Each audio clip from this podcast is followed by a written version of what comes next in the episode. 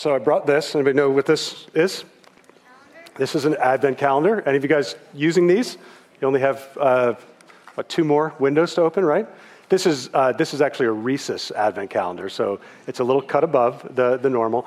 But just in case you don't know what this is, advent calendars have 24 windows, one for every day of December leading up to Christmas.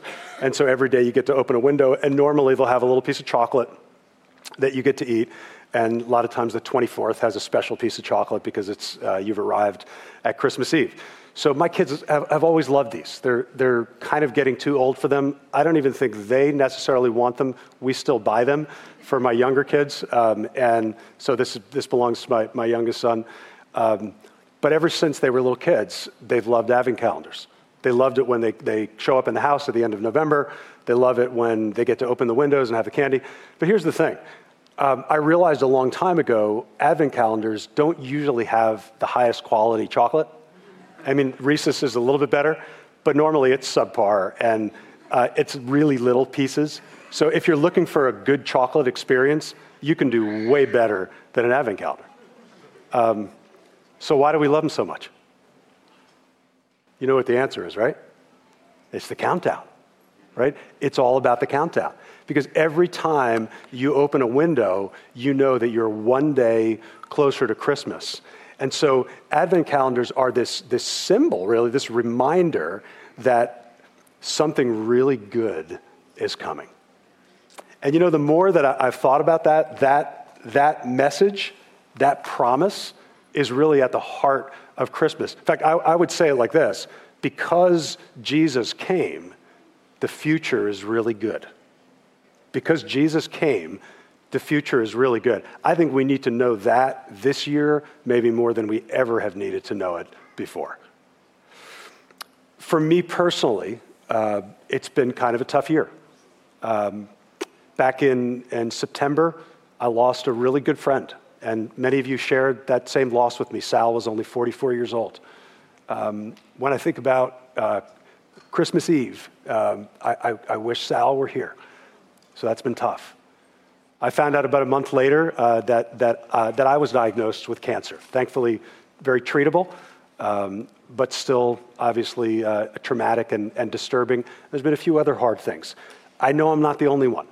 I know many of you have had really difficult years for a lot of different reasons. And so I don't mean to depress anyone, but it's just been a challenging year for a lot of people, even without the pandemic. You throw the pandemic in for the last year and a half, and, and it, it, it can seem overwhelming.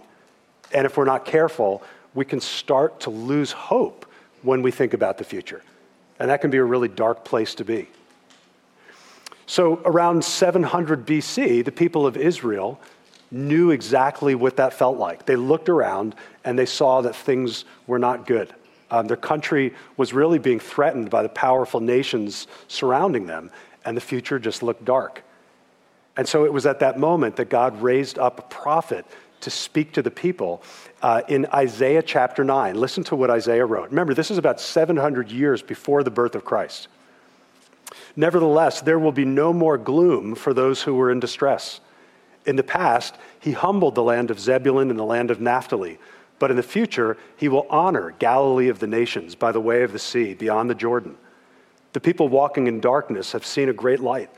On those living in the land of deep darkness, a light has dawned. For to us, a child is born, to us, a son is given, and the government will be on his shoulders, and he will be called Wonderful Counselor, Mighty God, Everlasting Father, Prince of Peace. Of the greatness of his government and peace, there will be no end. He will reign on David's throne and over his kingdom, establishing and upholding it with justice and righteousness from that time on and forever. The zeal of the Lord Almighty will accomplish this. In other words, if I can, if I can paraphrase, even though everything around them looked dark and chaotic, God was about to do something.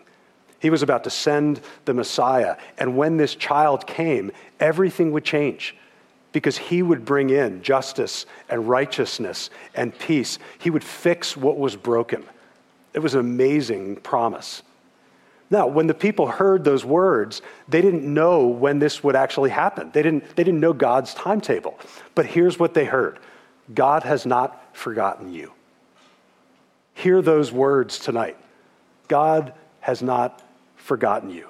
Um, he knows what you're going through, He cares, and He has plans for you. And you know, sometimes that's all we need to know that God is in this with us. And so 700 years later, Isaiah's promise was fulfilled. Jesus was born in Bethlehem. And you know, when you look at his life, all through his life, Jesus encountered people who were hopeless, right? And he gave them hope. Poor people, distressed people, um, morally questionable people, people that the religious establishment of that day didn't want anything to do with, but Jesus did. He treated them with dignity and respect. He invited them to be part of the kingdom of God. And suddenly, it was like their whole future opened up.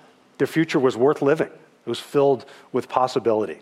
And then Jesus went to the cross to pay for the sins of the world so that all who believe in him will have eternal life. And on the third day, he rose from the grave, conquering death. I mean, this is incredibly good news. So I'll say it again because Jesus was born, the future, your future, is good. We don't know exactly the details, what that looks like. You know, God doesn't let us in on all his plans. But what it means is that no matter what's happening in your life right now, and I know there's all kinds of things happening, if you're trusting in Jesus Christ, the future is so worth living for. Think about it like this Jesus entered this world through a virgin birth. He exited this world through a miraculous resurrection. It's like miracles on both ends. And so when we're connected with Him, all things are possible. Because Jesus was born, the future is good. You know, you're going to be starting to think about the new year soon.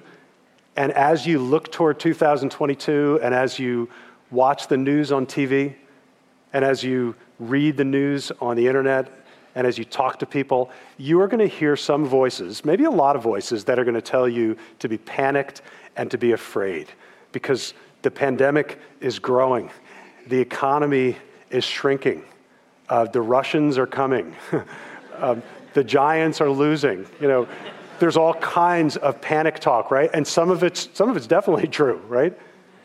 But never forget there is a greater truth.